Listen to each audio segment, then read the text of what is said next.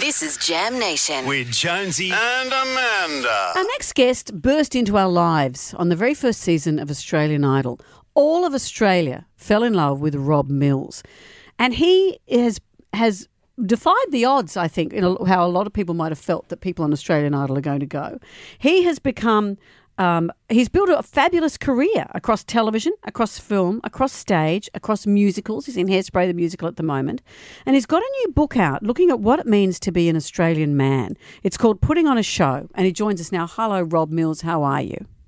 Hello, guys. Thank you so much for that wonderful introduction. And yeah, I, I also sometimes pinch myself um, to know that I'm still working in the entertainment industry 20 years 20 years later. It's uh, it's it's crazy. And now adding author to the uh, to the to the list. to your quiver.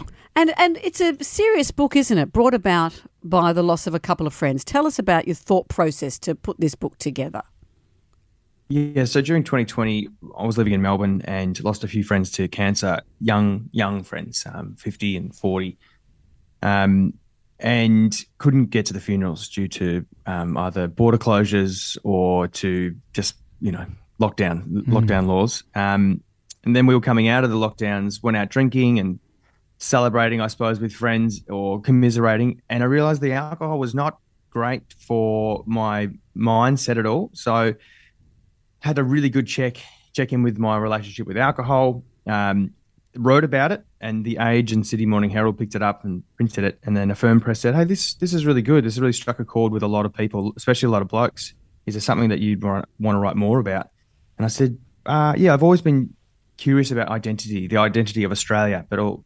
You know, I can only speak from the perspective of a man. So, like, what is who is the identity? What is the identity of an Australian man? Who is the average Aussie bloke? And what does he look like now? We we don't have the beach blonde Bondi surfer bloke and an outback kind of um, sheep shearing bloke either. Um, we do have them, but Jonesy, you're not that guy. I'm not that guy. I'm not. I'm not that guy. So who who is he? And is there an average? Um, it turns out there's not, which is great. We're a massive, broad spectrum Yeah. of um, immigrants and uh, Aussies alike, and um, whether you're a religious background or, or just atheist or whatever, it's it's a really beautiful, diverse country of of good-willed and good-natured humans. Yeah, exactly. Um, so yeah, I, I took on the task and interviewed a bunch of people who have been working in this field of either mental health or just good humans, um, and tried to get their basically to shine a light on on their thoughts and feelings.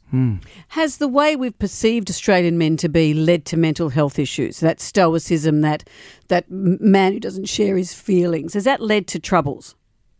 I would say 100%, Amanda. You hit the nail on the head. Um, the, I suppose the, the things we learnt from our grandfathers and our fathers was, you know, the tight upper lip, the don't say, don't talk about your feelings, don't talk about the war, don't talk about anything. Um, put things in a box. Um, the box has to be emptied at some stage. The rubbish has to go out. You know what I mean? Like you have to, you can't just leave it there overflowing. Yes, So, true. uh, what are the things that we can learn um, from our female friends? What are the things that we can learn from our non-gendered and LGBTQI allies? Um, what are they doing really well, and what what are we doing terribly as men? Um, it, it is a bit of a hangover from our colonial past, or however you see it, but we do need to be better. We are we are moving better. We are we are getting better. We are moving towards a more progressive and um, talking about our feelings and thoughts, which is great. Um, I'm not saying that we are stuck at all. We are we are shifting. Um, I'm just saying I think some blokes need a bit of a hand, whether it's from another mate or whether it's from um, from from women across Australia as well. Because what blokes I know do. I'm asking a lot of women. But yeah, come on. But I think we'll get more out of relationships or workplaces if men are, uh, do step up emotionally. I think. Abs- absolutely. I mean, that's that's the most important thing. Is this uh, communication is is is key. Um, we talk about men needing to be more vulnerable, but what if we reframe it? And vulnerable sounds it's it's too hard a word for for men. Oh, I don't want to be vulnerable. What if you were? What if we change it to open? What if you were just more open? Uh, all right, I can I can get around open. Yeah. Uh, you know that's, that, but I think that's a big deal. Uh, the vulnerable thing, because I'm not a vulnerable person, uh, but I'm probably open. But what I've noticed is a lot of guys will say, all good. Like a mate of mine, his dad died, and we're at the funeral. I said, oh, mate, it's just terrible. He goes, ah, yeah, but, you know, and it's all good. I said, no, it's not all good. It's dreadful. Your dad's died. It's dreadful. And Yeah. that's what we do. Men always do that. Uh, interesting on all those dating shows like Married at First Sight. I've got a real bugbear against those kind of shows where women say they want an open man, they want a vulnerable man, they want a man who'll write them poetry. And the second the relationship gets a bit rocky and the man gets emotional, the phrase man up, stand up, step up comes up. And I think, no wonder young men, I've got two sons who are 19 and 21, no wonder men are confused. Yeah, I mean, hundred percent. This is this is the thing I tried to get into into the book. These kind of conversations that there's so much expectations on blokes to be the vulnerable guy, but also to still be masculine. I, I talk about the the ever popular uh, Fifty Shades of Grey. This is the one of the most popular books in the last decade or so. It's about a bloke who ties up and pretty much uh, is BDSM ar- Yeah. around women. So so women want this kind of masculine, um, kind of dominating bloke, but they also want the guy to be super vulnerable. It's like, so which which one is it? Which and one I is think it? it's it's it's all it's all things, but also everyone is different. It's just about a spectrum of the things, and it shifts all the time. Everything is fluid, but you have the conversations.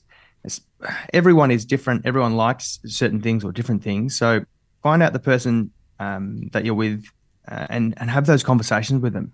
And don't don't rely on the social norms. Uh, I talked to a great sexologist, Georgia Grace, throughout the book, and she talks about the um, the gender norms i- in the bedroom, completely, completely, completely different to what they are when you live your day to day life in, uh, in the, in the workplace. So, but having the conversation is is important. And indeed, and I look at it. I look at how far you've come. Our one of the top people that works here at our radio station, Millie Millie Michael. Uh, well, she's married now. She's off the market, but she was such a fan of Oh, yours. thank, thank you. She just just letting you know, she was such a fan of yours when she was young. She had a post review from Australian Idol, and she used to kiss it. Okay, this is It's not weird. I'm I'm, fla- I'm I'm flattered. And do you come across that kind of thing a lot? People Yeah. saying, I passed your poster. and I liked it. I wore a hole in the I- mouth see- area.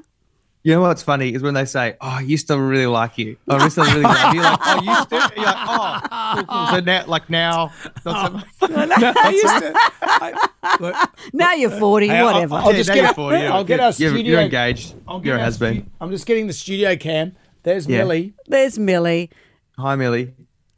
She, yes, she's mortified we've brought this up, but we did a phone topic about whose poster did you pash, and uh, and you were the one for her. Oh, that's great. Yeah. I had a I had a Shane Crawford poster in my room. I used to high five. I was about to say, Modern hang man. on, hang on a minute, Rob. Anything's okay. Anything's That's okay. what we've okay. discovered. Okay. Yeah, if you want to kiss Shane Crawford, that's okay. There's nothing Love wrong him. with that. You love him. Love him. What a man. He's just a great man. I love him. He's a great man. Uh, you're a great man. This is about you, not about him. Putting on a show by Rob Mills, out now in all good bookstores and online. Rob Mills, thank you. Thank you so much, guys. And yeah, as I said, I didn't set it out to be a self help book, but it definitely helped me along the way. So I'm, hoping that the reader learns as much as I did throughout the um, throughout the process. Good on you, mate.